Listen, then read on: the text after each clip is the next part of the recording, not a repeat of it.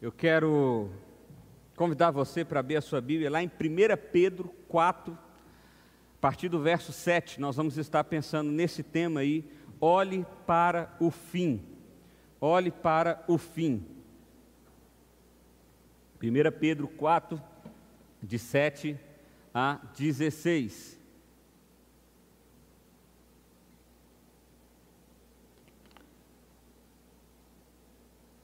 Eu vou ler, os irmãos podem acompanhar, diz assim a palavra do Senhor.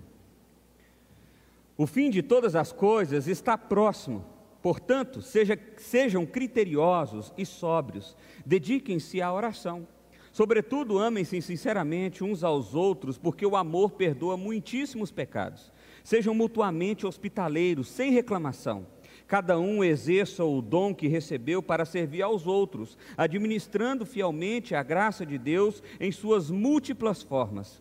Se alguém fala, faça-o como quem transmite a palavra de Deus. Se alguém serve, faça-o com a força que Deus provê, de forma que em todas as coisas Deus seja glorificado mediante Jesus Cristo, a quem seja a glória e o poder para todos sempre. Amém. Amados, não se surpreendam com o fogo que surge entre vocês para provar, como se algo estranho lhe estivesse acontecendo. Mas alegrem-se à medida que participam do sofrimento de Cristo, para que também, quando a sua glória for revelada, vocês exultem com grande alegria. Se vocês são insultados por causa do nome de Cristo, felizes são vocês, pois o Espírito da glória, o Espírito de Deus, repousa sobre vocês. Se, se algum de vocês sofre, que não seja como assassino, ladrão, criminoso ou como quem se intromete em negócios alheios. Contudo, se sofre como cristão, não se envergonhe, mas glorifique a Deus por meio desse nome, pois chegou a hora de começar o julgamento pela casa de Deus. E se começa primeiro conosco, qual será o fim daqueles que não obedecem ao Evangelho de Deus? Vamos orar mais uma vez? Pai, obrigado, Deus, pelo privilégio que temos de estar na tua presença, ó Pai. Obrigado, Deus, pelos recursos que o Senhor nos dá e pela oportunidade que temos de compartilhar e meditar na palavra do Senhor. Nós pedimos a Ti, ó Deus, que Teu Espírito Santo venha de encontro com os nossos corações e fale conosco de maneira profunda, ó Pai. E que essa verdade, as verdades desse texto sejam aplicadas em nosso coração pelo poder do Teu nome. É assim que nós oramos a Ti, em nome de Jesus. Amém. Meus irmãos, nós estamos numa série de pregações, é como nós costumamos fazer, pegamos um texto bíblico, expomos ele do início ao fim, sequencialmente, verso a verso. Então nós já estivemos, já tivemos aqui cinco pregações na carta de 1 Pedro, hoje nós estamos chegando à sexta, a penúltima, semana que vem a gente termina. E nós estamos aí no capítulo 4. O que nós vimos até agora, ah, vou dar um breve resumo, mas muito breve mesmo, é que Pedro escreve essa carta para justamente encorajar aqueles cristãos a renovarem a sua vida a partir do Evangelho. No capítulo 1, ele apresenta o que é esse evangelho, o que significa ele, ou seja, o fato de que somos feitos novas criaturas e de que somos herdeiros de Deus e que essa herança não, pode, não nos pode ser roubada. Ele, lá no capítulo 1, fala também sobre a aplicação do sofrimento no evangelho. Logo no capítulo 2 ele fala como Cristo é a nossa pedra viva, ele é a nossa pedra fundamental, é sobre ele que os nossos passos devem estar firmes, e ele vai aplicando o evangelho agora na vida social, mostrando como que a relação do cristão na sociedade, do cristão em relação às autoridades, do cristão em relação às pessoas que nos cercam, nos relacionamentos de trabalho. Depois ele fala sobre a relação de casamento, da relação inclusive com os inimigos, como que o evangelho é aplicado a tudo isso, e no nosso último encontro nós vimos alguns conselhos práticos que Pedro disse sobre como nós vencemos o sofrimento. Dado esse breve relato aí, esse texto de hoje é um texto muito especial. Ele tem falado, ah, desde que eu comecei a estudá-lo, meditar, orar, de maneira profunda no meu coração. Pedro está continuando o argumento dele acerca do sofrimento, a respeito do sofrimento. A maior parte dessa carta é dedicada a isso. Então ele deu algumas dicas práticas para nós e agora ele vai falar de maneira mais ah, contundente sobre como a gente então suporta o sofrimento. E o grande conselho de Pedro é o seguinte: olhe para o fim. É por isso que o título dessa pregação é esse. É, o que Pedro vai nos fazer aqui é mais ou menos o, o que está acontecendo conosco agora, nesse momento. Deixa eu esclarecer isso. Nós estamos passando por uma pandemia, por isso nós estamos aqui sem poder nos reunir completamente, com uma série de restrições, alguns com medos, outros apavorados, outros desesperados. Mas de maneira a, a, a ordinária e de maneira majoritária, há um pensamento em todos nós com o seguinte, pensando o seguinte: olha, nós precisamos aguentar firme, porque vai passar, não é isso? Não é isso que as pessoas estão dizendo para nós, não é isso que a televisão fala, vai voltar ao normal. É questão de tempo, tem que ter, achar o remédio certo, tem que achar a vacina certa, mas vai resolver. Alguns de nós já chegou ao ponto de pensar assim: esse ano está perdido. Nós estamos em junho, falta mais metade do ano.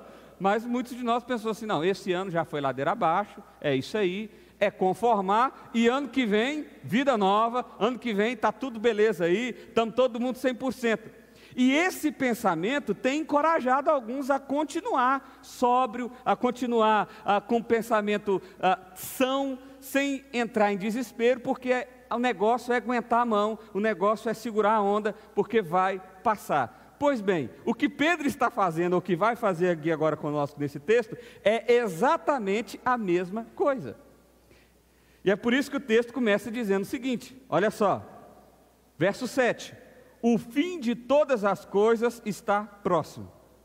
Ele, ele, ele, ele começa essa sessão dizendo para nós o seguinte: olha, o fim está chegando. O fim da dor, o fim do sofrimento, o fim da desilusão, o fim das frustrações, o fim de tudo que vocês têm passado, no caso aqui específico, das perseguições, das prisões injustas, de pessoas sendo mortas. Aguenta a mão, porque o fim está próximo. A chegada é logo ali. Só que, diante desse pensamento base, de que o fim está próximo, de que nós temos sim a consciência da realidade do fim e de que o fim para nós não é uma coisa ruim, é uma coisa boa.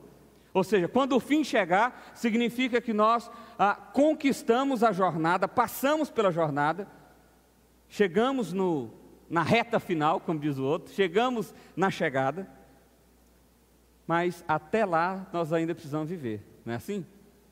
Mesmo as pessoas que estão com esse pensamento ah, de otimismo, a pandemia está aí, mas nós vamos ter que aguentar o até o fim do ano, porque ano que vem vai voltar ao normal, mas nós ainda temos que aguentar essa jornada, não temos? Nós estamos em junho, nós não estamos em novembro, nós estamos em junho, então ainda tem mais seis, mesmo quem está pensando que a, ano que vem volta ao normal, ainda tem mais seis meses aí para poder viver.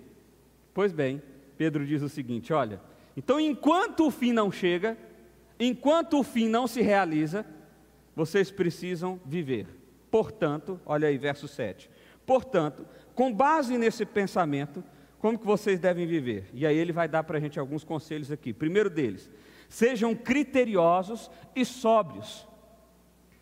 Ah, criteriosos e sóbrios aqui é Pedro dizendo o seguinte: não sejam desesperados e não agem, não, há, não tem uma ação baseada na, no impulso, no, no, no rompante, no simplesmente no desespero.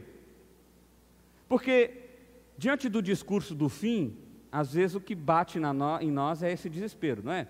Durante toda a história da igreja ou da história da humanidade, já houveram algumas vezes que falaram que Jesus ia voltar na data A, B, C, D, Y. Aconteceram algumas vezes de pessoas venderem todos os seus bens, irem para um deserto e ficar esperando lá Jesus, porque disseram que Jesus ia voltar naquela data.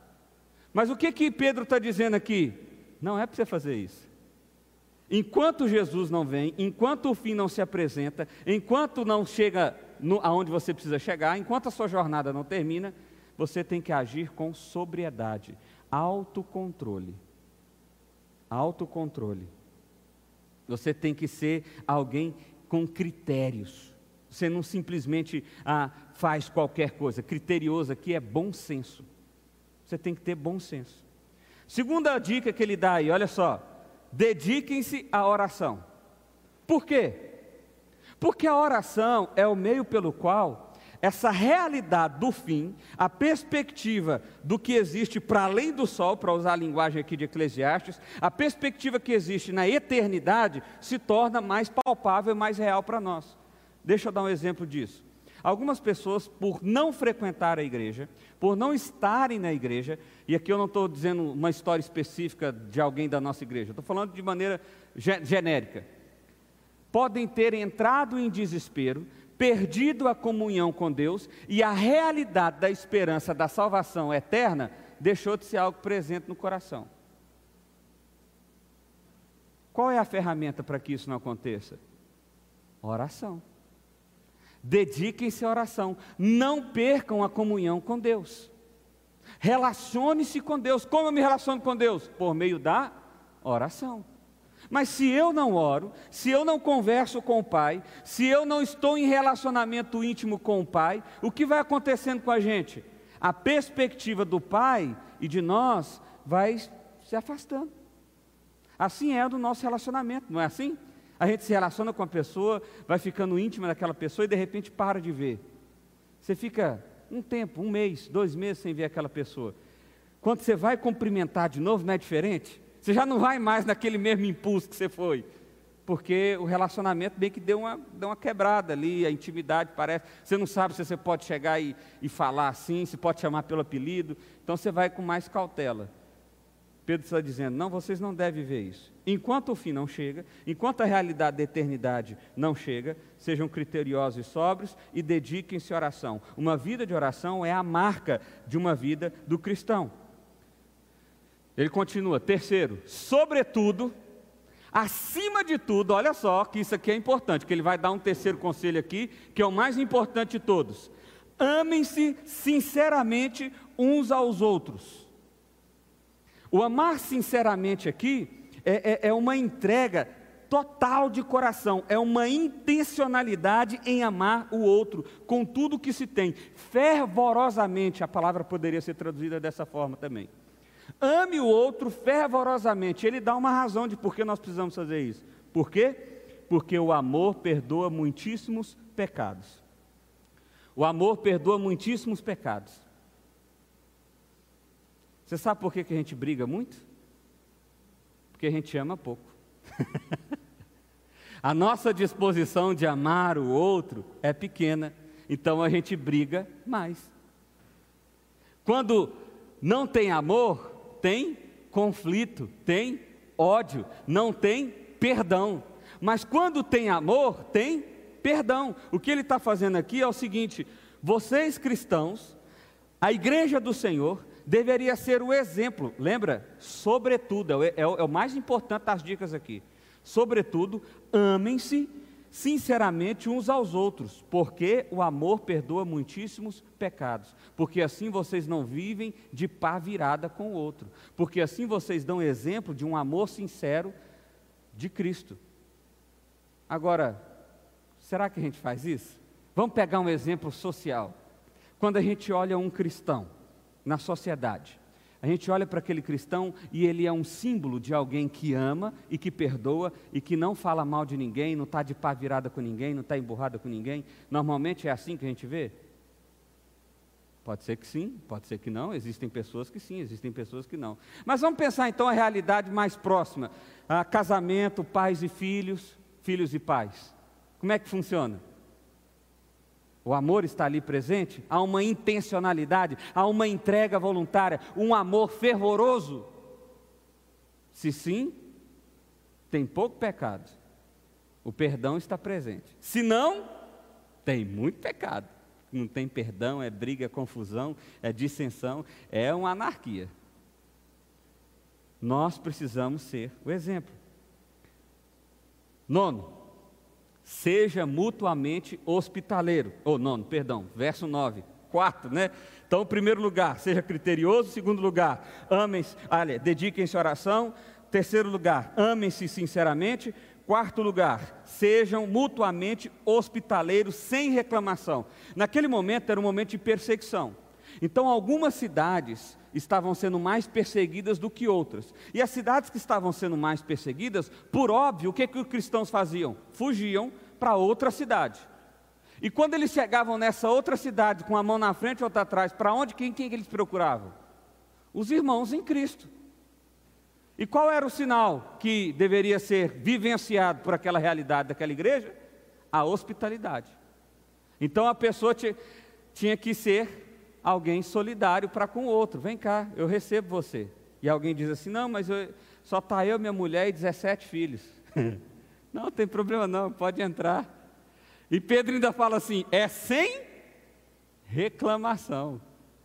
Não é para você hospedar alguém, acudir alguém, se condoer com a dor do outro e fazer isso reclamando, murmurando, né? Porque agora, como é que vai fazer? Esse tanto de menino catarrento aqui, agora tem que ficar limpando, vou virar empregada desse povo e etc, etc. Não, não, não, não.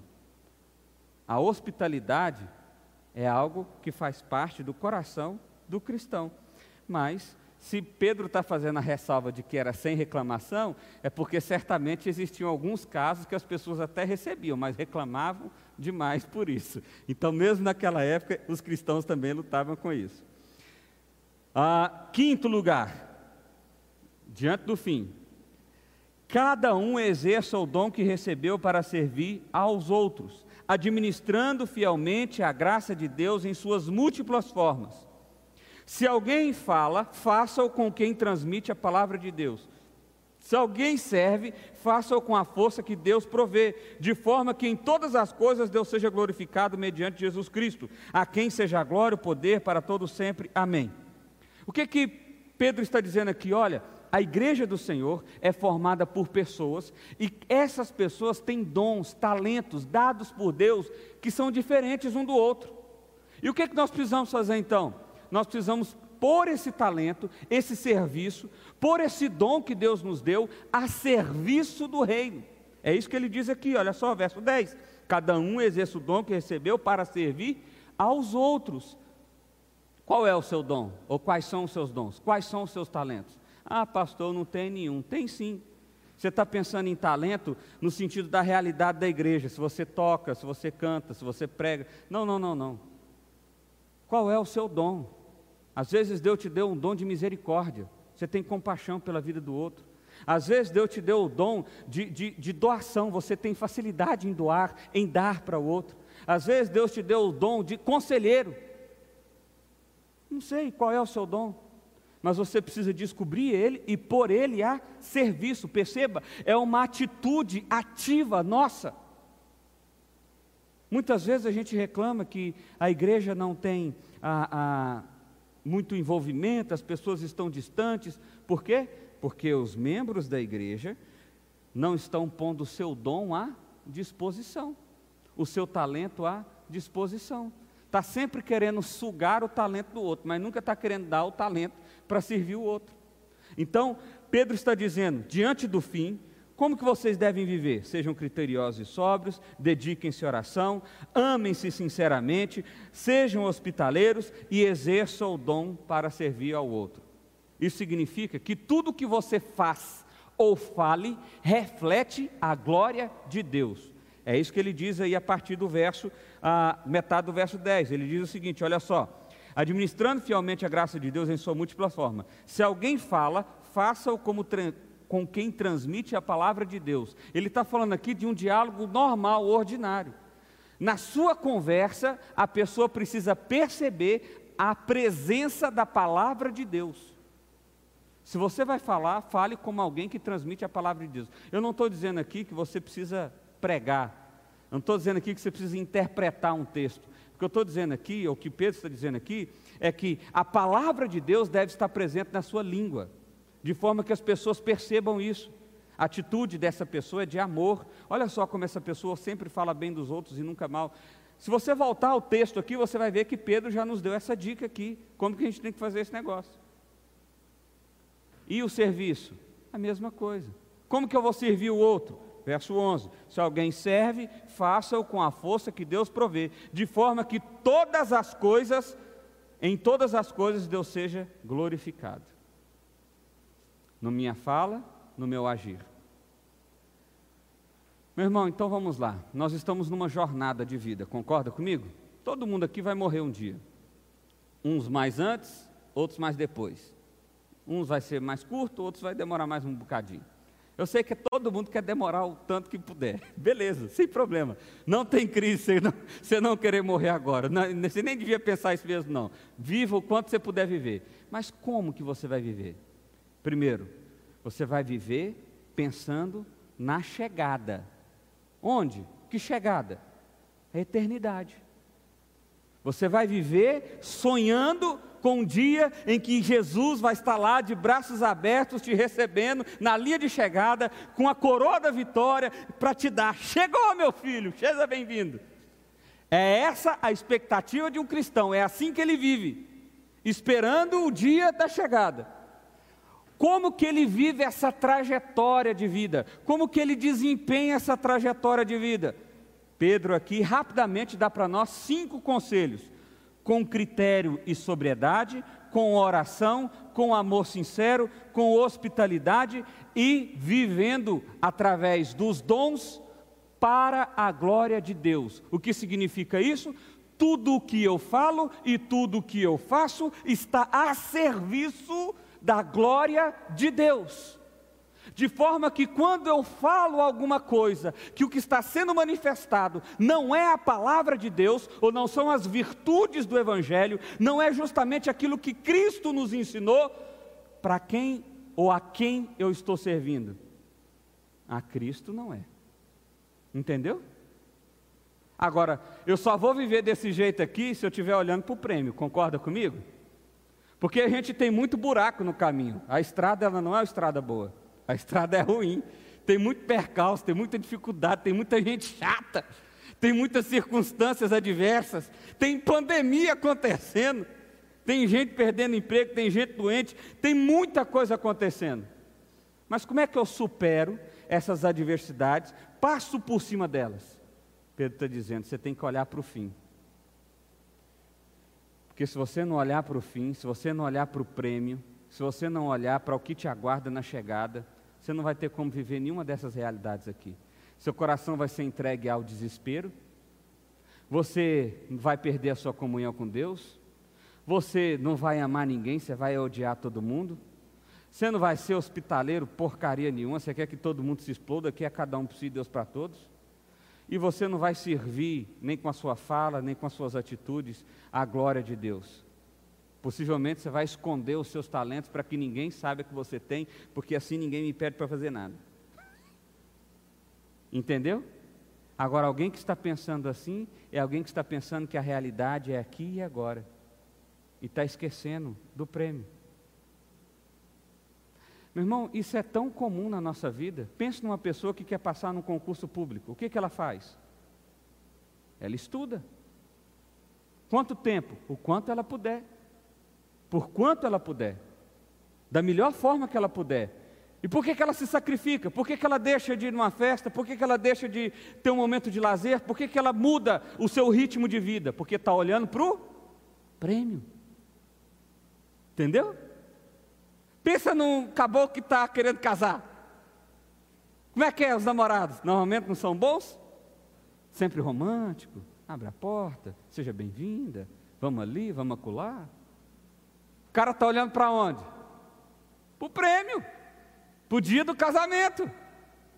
Essa é a nossa vida, meu irmão. A gente já faz isso em muitas situações. O que Pedro está dizendo aqui é ampliando esse conceito dando para nós a realidade. O fim é esse aí, o fim está próximo, ele está chegando.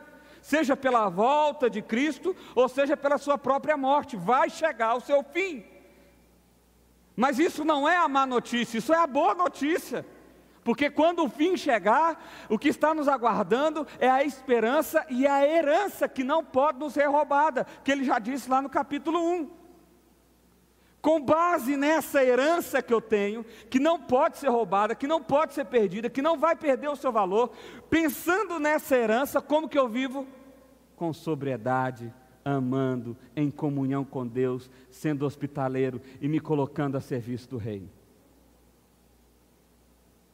Não é tão difícil assim de entender, é? É mais difícil de fazer. Mas Pedro continua, olha só. Ele diz o seguinte: e o sofrimento, pastor? Porque tem muito sofrimento. Preocupa não, Pedro vai falar sobre isso. Verso 12, olha só. Não se surpreendam com, amados, não se surpreendam com o fogo. A primeira coisa que Pedro está dizendo aqui é o seguinte: Jesus, hora nenhuma, falou que a jornada era tranquila. Pelo contrário, ele disse que a estrada é ruim. Ele disse que ia ter aflições. Ele disse que quem quisesse vir após ele tinha que pegar uma cruz, e o caminho de cruz nunca é um caminho ah, de plena satisfação, existem dores envolvidas no caminho de cruz. Jesus nunca disse que você iria andar por uma estrada extremamente bem pavimentada, sem trânsito, sem percalços, sem dificuldades. Pelo contrário, o que nós lemos na história do Antigo e do Novo Testamento é o povo de Deus sofrendo na jornada.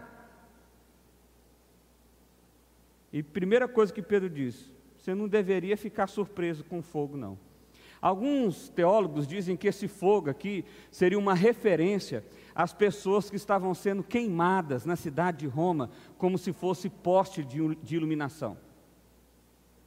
Não dá para a gente ter certeza se era exatamente essa referência. Mas se era ou não, o fato é que Pedro está falando de um sofrimento e de um grande sofrimento. O cristão nunca deveria ser surpreendido por qualquer sofrimento que seja. Nossa, ninguém esperava essa pandemia. É bem verdade, ninguém esperava que de fato acontecesse uma pandemia. Mas o fato dela acontecer não nos surpreende. Por quê? Porque nós já sabemos que vivemos num mundo caído. Entendeu? Amados, não se surpreendam com o fogo que surge entre vocês. Mas aí tem, um, tem uma coisa boa. Esse fogo, ou esse sofrimento, para os filhos de Deus, para os cristãos, ele tem uma realidade diferente. Olha só. Não se surpreenda com o fogo que surge entre vocês, para os provar. E aí eu coloquei em parênteses aí prova de fogo, porque às vezes na sua tradução pode estar escrito literalmente prova de fogo, é outra tradução possível. Por quê? Porque o que Pedro está dizendo aqui é que esse sofrimento, essa dor, esses percalços, essas adversidades, essas aflições, essas perseguições, elas têm um propósito. Qual é o propósito? Provar-nos. Nos colocar em prova. Ele já tinha dito isso lá no capítulo 1, lembra? Quando a gente viu que ele falou que o sofrimento é como o, o refinar do ouro, serve justamente para nos deixar mais refinados, com a fé mais fortalecida. Eu fico pensando no exemplo do Antigo Testamento. Pense comigo: o povo que saiu do Egito, liberto das mãos do Faraó, em direção à terra prometida. Por quantos anos eles caminharam? 40 anos. É bem verdade que tinha nuvem de dia, nuvem de noite, comida caindo do céu e essa coisa toda, mas morar no deserto não é coisa boa, não. E é por isso que o povo murmurava. O povo murmurava sem parar. Mas por que, que Deus demorou 40 anos ali caminhando, dando volta, fazendo aquele povo andar em pirueta e não chega na terra prometida? Por quê? Essa é a pergunta, por quê? Porque eles precisavam ser refinados como o povo de Deus. Eles precisavam sair do deserto de fato como o povo de Deus. Eles não estavam preparados para viver a realidade de ser povo de Deus. Por isso eles precisavam do deserto. E aí tem uma notícia ruim. Não é todo mundo que chegou, não. Ficou uma galera pelo caminho. Não é todo mundo que saiu do Egito e que chegou na terra prometida. Mas o sofrimento, ele serve para nós cristãos para fortalecer a nossa fé. É justamente no sofrimento que nós nos encontramos em Deus. Nós não precisamos ficar surpresos, pelo contrário, nós precisamos perceber que o sofrimento tem um propósito. É para que a minha fé ressalte nesse momento, porque às vezes, quando as coisas estão boas demais, eu não quero saber de Deus. Então, quando as coisas estão ruins, a gente sempre quer saber de Deus. E aí ele continua: a provar como se fosse algo estranho que estivesse acontecendo. Verso 13. Então, diante do sofrimento, quais são as nossas posturas? Primeiro, saber que é uma prova, saber que nós estamos sendo refinados, que esse negócio é bom, não é ruim. Terceiro, nós precisamos nos alegrar. Ou oh, segundo, perdão, é verso 13. Mas alegrem-se à medida que participam do sofrimento de Cristo, para que também, quando a sua glória for revelada, vocês exultem com grande alegria. Nós nos alegramos porque estamos sofrendo com Cristo. Nós participamos do sofrimento de Cristo. Nós estamos passando pela jornada que Cristo passou. Nós estamos carregando a nossa cruz como Cristo carregou. E quando, aí ele vai mais uma vez trazer o resgate lá do fim, olha só.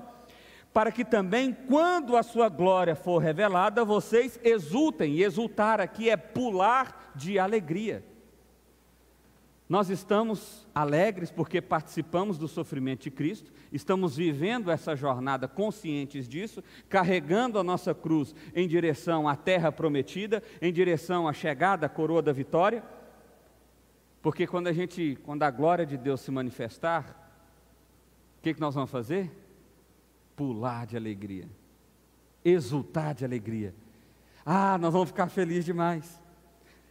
Verso 14, ele continua: Se vocês são insultados por causa do nome de Cristo, felizes são vocês, pois o Espírito da glória, o Espírito de Deus, repousa sobre vocês. Se vocês estão sendo perseguidos porque vocês são bons, porque vocês refletem na sua fala, nas suas obras, o nome de Cristo, porque vocês são sóbrios, porque vocês amam um ao outro, porque vocês são hospitaleiros, porque vocês têm compaixão, porque o Evangelho de Cristo é o reflexo de tudo que você fala e de tudo que você faz. Louvado seja Deus, fique feliz por isso porque isso significa que o Espírito de Deus está sobre você. Aqui ele está falando, é uma expressão que ele está relembrando, a ideia da Shekinah de Deus do Antigo Testamento, é a presença espiritual de Deus, é a presença real de Deus, é a presença de Deus que está conosco, e é isso mesmo que Deus já tinha dito, que o Espírito Santo de Deus habitaria em nós como povo. Nós somos a habitação de Deus. Nós não caminhamos nessa jornada sozinhos. De forma nenhuma nós estamos solitários. De forma nenhuma nós temos o sentimento de solidão. Por quê? O Espírito de Deus está sobre nós. Agora tem um detalhe. Você tem que ficar feliz e alegre se o sofrimento é por causa de Cristo. Porque se não for, você não tem motivo para ficar feliz e alegre, não. Olha só, verso 15. Se alguns de vocês sofrem, que não seja como assassino, ladrão, criminoso ou quem intromete negócios alheios. Ah, pastor, eu estou sofrendo muito, por quê? Porque eu fiz um negócio ruim. Paciência, amigo. Ah, pastor, eu estou sofrendo muito, por quê? Porque eu fui preso, mas por quê? Não, matei três pessoas. Paciência, amigo. Ah, pastor, estou sofrendo muito porque eu roubei, eu enganei, eu ludibriei. Me pegaram na, na operação da Polícia Civil Federal, nós não estamos para tanto.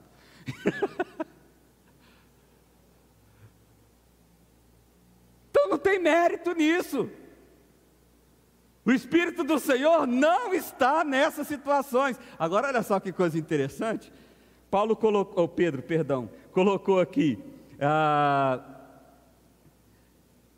assassino, ladrão e criminoso. Três coisas ruins, certo? No mesmo patamar que pessoas que se intrometem nos negócios alheios. Ele está chamando uma pessoa que é assassina, uma pessoa que é ladra e uma pessoa uh, que é criminosa. Ela é tão ruim quanto alguém que fica se intrometendo na vida dos outros. e se você sofre por causa disso, porque você é bisbilhoteiro, fofoqueiro, não tem mérito de Cristo nisso. Não tem mérito. É mais ou menos como se Pedro estivesse dizendo assim: você está sofrendo porque você é criminoso? Você está sofrendo porque você é ladrão? Você está sofrendo porque você é assassino? Você está sofrendo porque você fica atrapalhando a vida dos outros? Bem feito. é como se Pedro estivesse dizendo isso. Bem feito. Porque nesse sofrimento não tem mérito. Nesse aqui não tem mérito. Agora, se você está sofrendo por causa de Cristo, olha o verso 16 aí. Contudo, se sofre como cristão, não se envergonhe, mas glorifique a Deus por meio desse nome. Se você está sofrendo porque está vivendo o Evangelho, porque é testemunha do Evangelho, porque as suas ações, seus pensamentos, suas atitudes, sua fala reflete o Evangelho, não fica com vergonha disso não. Pastor, mas eu fui preso é injustamente, é porque eu me recusei a não. Era proibido pregar o Evangelho, mas eu preguei. É porque era proibido passar a Bíblia ou dar Bíblia para as pessoas, eu contrabandeei Bíblia para que as pessoas chegassem lá. É como a Bíblia chega na China, por exemplo. E eu fui preso por causa disso. Pedro está dizendo: show de bola. fica com vergonha não. Isso é bom. Se é por causa do nome de Cristo que você está sendo perseguido, isso é bom. Glorifique a Deus, não se envergonhe, continue fazendo, continue agindo assim, continue demonstrando Cristo, ainda que isso signifique ser perseguido por um sistema social. Hernandes Dias Lopes, comentando esse texto, ele diz o seguinte: o cristão não pode estranhar o sofrimento como se fosse algo incompatível com a vida cristã. O cristão deve até mesmo esperar as provações, se o mundo perseguiu a Cristo, perseguirá a nós também. A igreja não se torna fiel por ser perseguida, ela é perseguida por ser fiel. Pastor, eu não estou sofrendo nada, o que, que isso significa? Significa que provavelmente você não é cristão. Que isso, pastor? É, ué. Se você está inserido nesse mundo, corrupto em todas as suas esferas, de todas as formas, e você não sofre nenhum tipo de retaliação por isso, provavelmente você já se amoldou à realidade corrupta do mundo, de forma que você já faz parte dele. Ou seja, em meios miúdos, você não está contra a maré, mas está a favor dela. E toda vez que você for contra a maré, o que, que vai acontecer? Sofrimento. Sofrimento. Pastor, então, se eu estou sofrendo por causa do nome de Cristo, eu posso ficar feliz com isso?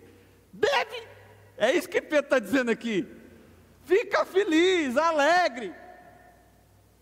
Eu estou sofrendo por causa do nome de Cristo. Show de bola. Coisa boa. Mas se você estiver sofrendo porque você é picareta, então você não fica feliz, não, porque não tem mérito nenhum nisso. Terceiro e último lugar, olha só. Confie sua vida ao fiel Criador. Verso 17. Pois chegou a hora de começar o julgamento pela casa de Deus. E se começa primeiro conosco, qual será o fim daqueles que não obedecem ao Evangelho de Deus?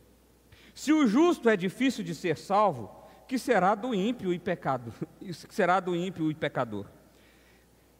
Por isso mesmo, aqueles que sofrem de acordo com a vontade de Deus devem confiar suas vidas ao seu fiel Criador e praticar o bem. Olha só, o que Pedro está dizendo aqui é que, e ele está resumindo, ele está chegando ao final do seu discurso, ele está dizendo o seguinte: olha, o sofrimento que nós temos aqui faz parte do refinar de Deus, é uma prova de fogo. É uma prova de fogo.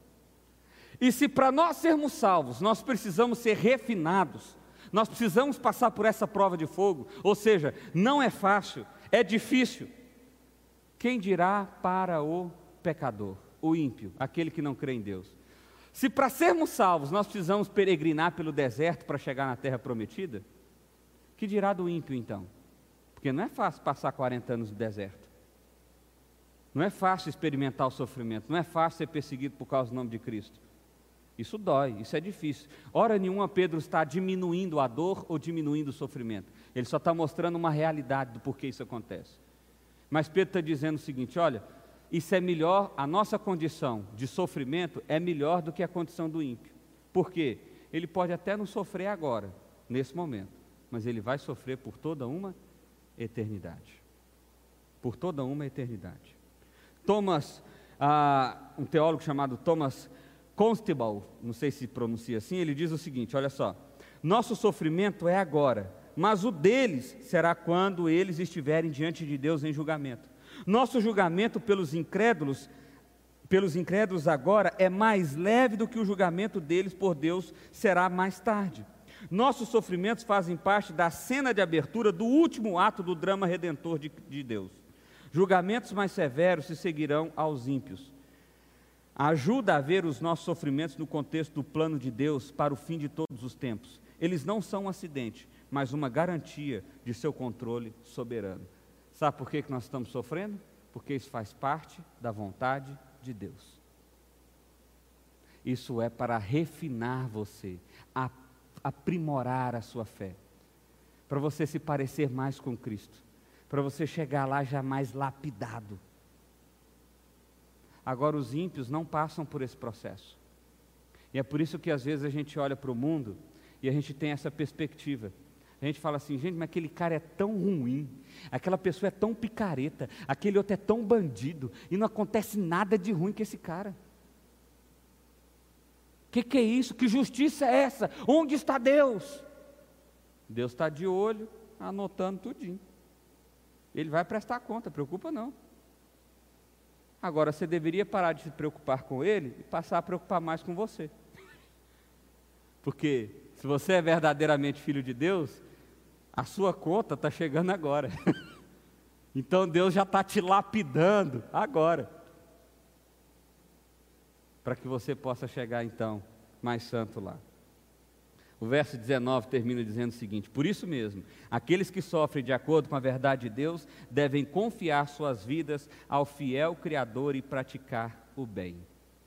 É por causa disso é justamente por causa do sofrimento que está nos lapidando, é porque estamos peregrinando pelo deserto em direção à terra prometida, é porque estamos sonhando com a, com a herança que não pode ser perdida, é porque estamos olhando para além do sol, para além dessa realidade, para além de onde os nossos olhos podem alcançar, que nós devemos confiar em Deus. A palavra confiar aqui tem uma ideia de depósito. Talvez você esteja na sua tradução aí, está depositar a sua alma. O que significa isso? Significa que você precisa confiar como uma espécie de, de. Ah, meu Deus, eu esqueci o nome daquele pessoal que coloca no banco lá para vir pegar depois. Como é que chama aquilo? Alguém me ajuda? Como? Penhor, exato, penhora. Então é como se você deixasse a sua confiança em penhora, deixasse a sua vida em penhora para com Deus, confiando que Deus vai guardar ela. Significa que toda a sua caminhada você faz caminhando em Deus. Caminhando em Deus. E o que significa então? Que você pratica o bem. Eu não sei se você já percebeu aqui, mas a realidade do apóstolo Pedro aqui nessa carta é para dizer para nós o seguinte: seja a dor que for, seja o sofrimento que for, seja a perseguição que for, reflita o Evangelho. Reflita o Evangelho. Na sua relação conjugal, na sua relação com seus inimigos, com seus amigos, com o seu patrão, com seu empregado, com as autoridades públicas, seja qual for o nível de relacionamento que você estiver inserido, reflita o Evangelho. É isso que ele está dizendo aqui. Mas como que eu faço isso, pastor? A dor é grande demais. Para de olhar para a dor e comece a olhar para a herança, para o prêmio. Comece a olhar para Jesus. Rapaz, eu fico, quantas vezes eu já imaginei isso? Jesus aqui, ó, eu estou ali vindo e Jesus, vem, vem. E o Espírito Santo meio que daqui me empurrando assim. E eu estou indo. E a linha da chegada está aqui. E Jesus está aqui, me esperando. Eu fico imaginando essa cena. E a gente passa pela chegada e Jesus vem com um abraço gostoso, vem com a medalha, os anjos começam a cantar, e é festa para todo lado, um banquete ali, e a gente começa a saltar de alegria, o cansaço acaba, porque agora a realidade é outra. Eu cheguei em casa, na casa do meu pai. É nessa realidade, é olhando para essa realidade que nós precisamos viver a vida de hoje. Se não for assim, meu irmão, você vai fazer justamente o contrário. Não vai ser sóbrio, vai ser desesperado, não vai amar, vai odiar, não vai ser hospitaleiro, não vai servir com seus dons. Você vai viver vai ficar surpreendido com cada sofrimento. Ah, por que Deus está me fazendo sofrer tanto? Por que Deus me abandonou? Não, Deus está justamente refinando você. O sofrimento é justamente para dar uma lapidada em você. É para você sair do lado de lá melhor, amigão.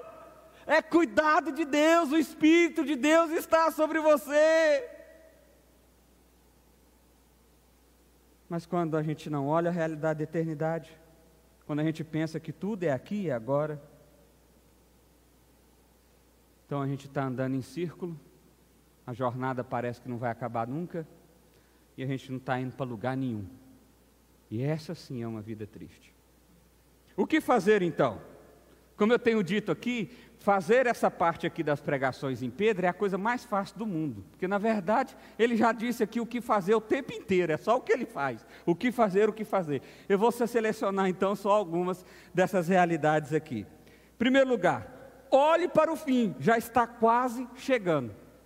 Eu quero contar o último exemplo aqui. Quando eu, meus pais viajavam muito, a gente viajava muito, E eu sempre perguntava para meu pai assim, eu era criança, eu perguntava, falta quantos quilômetros? E meu pai falava, X, falta quantos quilômetros? Sabe aqueles meninos chatos? Eu não sei qual é a idade que o menino fica chato, daqui a pouco eu descubro. Eu penso que deve ser uns 4 anos, 5 anos, que o menino fica perguntando tudo, né? Então fica ali, quer quantos quilômetros? Aí por fim meu pai ia perdendo a paciência, ele fala assim, meu filho, já está chegando, calma. Ele dizia isso para mim para calar a boca, pelo amor de Deus, porque não vamos chegar desse jeito não. Deus está fazendo a mesma coisa com a gente hoje. Já está chegando, calma. Está chegando. Aguenta a mão aí. Aguenta a mão. É mais 30 anos, 40 anos, 50, 100, não sei. Mas nós já estamos chegando. Nós estamos indo para a eternidade. Nós estamos indo para a eternidade. Segundo, enquanto isso, ou seja, enquanto a gente não chega, seja sóbrio, vive em oração, ame intensamente e sirva com todos os seus dons. Enquanto a gente não chega, essa deve ser a sua postura. Você nunca é alguém desesperado. Você é sempre equilibrado, sempre tem bom senso. Ah, pastor, quem dera. É, mas essa é a realidade de alguém que entende o Evangelho. Essa é a realidade de alguém que entende a jornada em que está inserido. Porque nós não estamos caminhando para o nada, nós estamos caminhando para um lugar que a gente já sabe qual é. Terceiro, não fique surpreso com o sofrimento, estamos contra a maré. O sofrimento, a realidade do sofrimento é a marca do cristão. O cristão sempre vai sofrer, porque ele está contra a maré. Nós vivemos num mundo completamente corrompido. Como que a gente não vai sofrer? Se a gente está indo contra a maré? Não fique surpreso. Quarto, se orgulhe e se alegre pela oportunidade de sofrer pelo nome de Cristo. Fica feliz com essa realidade. Isso significa que o Espírito de Deus está sobre você. Isso significa que você é amado por Deus. Isso significa que Ele importa tanto com você que Ele está te dando uma lapidada para você ficar mais parecido com Ele. Quinto lugar, Deus está com você, glorifique o seu nome com suas ações. Eu sempre fico pensando nisso, como a gente não tem a realidade de Deus nas nossas vidas. Preste atenção. Você está sozinho com uma pessoa, seja o contexto que for, e você começa a ofender aquela pessoa, humilhar aquela pessoa, xingar aquela pessoa. Eu fico pensando, será que uma pessoa dessa tem a consciência de que Deus está ali junto? É claro que não. Eu espero que não. Porque quando Deus está junto a mim, isso constrange para que as minhas ações sempre sejam para a glória dele. Viver o Evangelho não é tão difícil, no sentido de saber o que fazer. E se você quer um conselho muito prático, perceba a realidade da presença de Deus na sua vida em todos os momentos.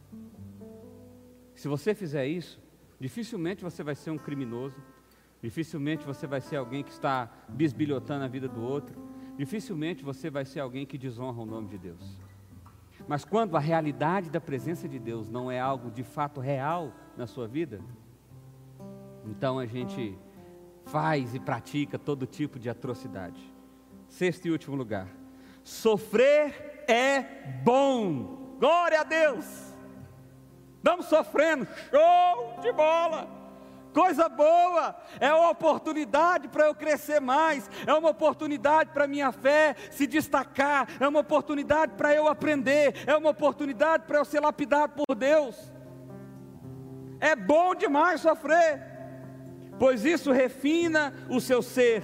O pesado, o difícil, o complexo, o complicado é não sofrer agora, para sofrer por toda a eternidade. Isso é que é, aí é que o bicho pega. Se você quer ver essa realidade, jovem rico e Lázaro. Lázaro, pobre, miserável, mendigo, sofreu a vida inteira. Ele estava no seio de Abraão. O jovem rico vivia de festa em festa. O jovem rico não tinha tristeza. Onde ele estava? No inferno. Essa é a dureza. Essa é a complexidade. Última frase. Pedro nos encoraja a passar pelo sofrimento, nos mostrando que ele logo vai passar e nossa glória vai chegar. Por isso, acalme seu coração e tão somente confie sua vida ao fiel Criador. Eu vou ler mais uma vez. Pedro nos encoraja a passar pelo sofrimento, nos mostrando que ele logo vai passar e nossa glória vai chegar. Por isso, acalme seu coração e tão somente confie sua vida ao fiel Criador. Vinição cantou uma música no início desse culto. Eu pedi para ele cantar mais uma vez. Ela diz o seguinte: eu quero que eu vou ler ela antes para você prestar atenção na letra e ouvir ela meditando no seu coração em Deus. Ela diz o seguinte: olha só. Toda dor é por enquanto. A tua alegria da, daqui até o fim e eternamente. Toda dor é por enquanto. A tua alegria daqui até o fim e eternamente. A alegria verá o meu rosto sem lágrimas, ver o raiar do dia que Jesus Cristo irá voltar. Nas alturas, com seus anjos, as trombetas anunciando, vem completando a obra que começa agora, misturada na dor, que é por enquanto. Vem completando a obra que começa agora, misturada na dor, que é por enquanto. Vem começando a obra, misturada no amor, que é para sempre. Essa é a realidade das nossas vidas. Enquanto Vinícius canta essa música, Queria que você fechasse seus olhos, colocasse a sua vida diante do Senhor e pensasse sobre como você tem encarado a vida. Talvez hoje você percebeu uma nova perspectiva, uma nova forma, a forma do Evangelho de viver, a forma do Evangelho de encarar a dor, que é por enquanto, mas a alegria que vem dele é eterna.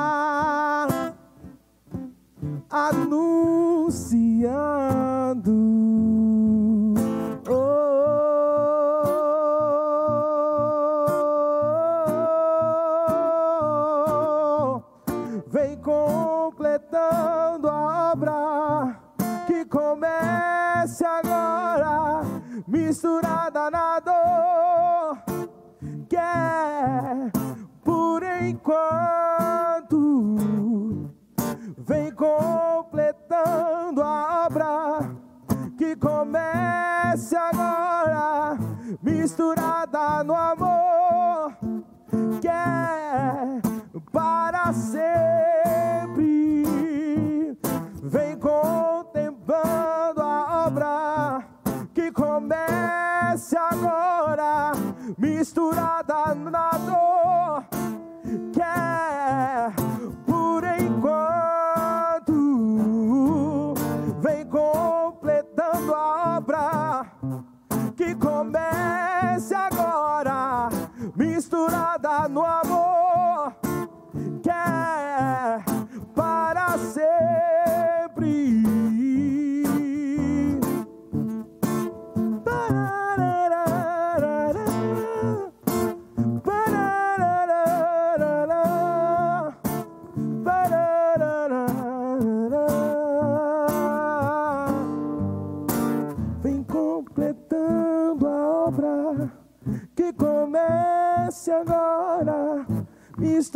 misturada no dor que é por enquanto.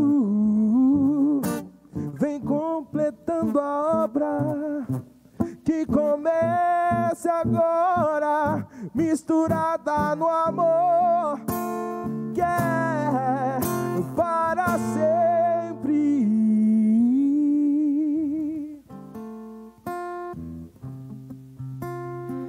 Pai, nós queremos colocar as nossas vidas diante do Senhor. Obrigado, Deus, porque toda dor que passamos agora, todo sofrimento que passamos agora, é por enquanto, porque a chegada é logo ali. Obrigado, Deus, porque o Senhor está conosco na jornada e nos garante o fim dessa jornada.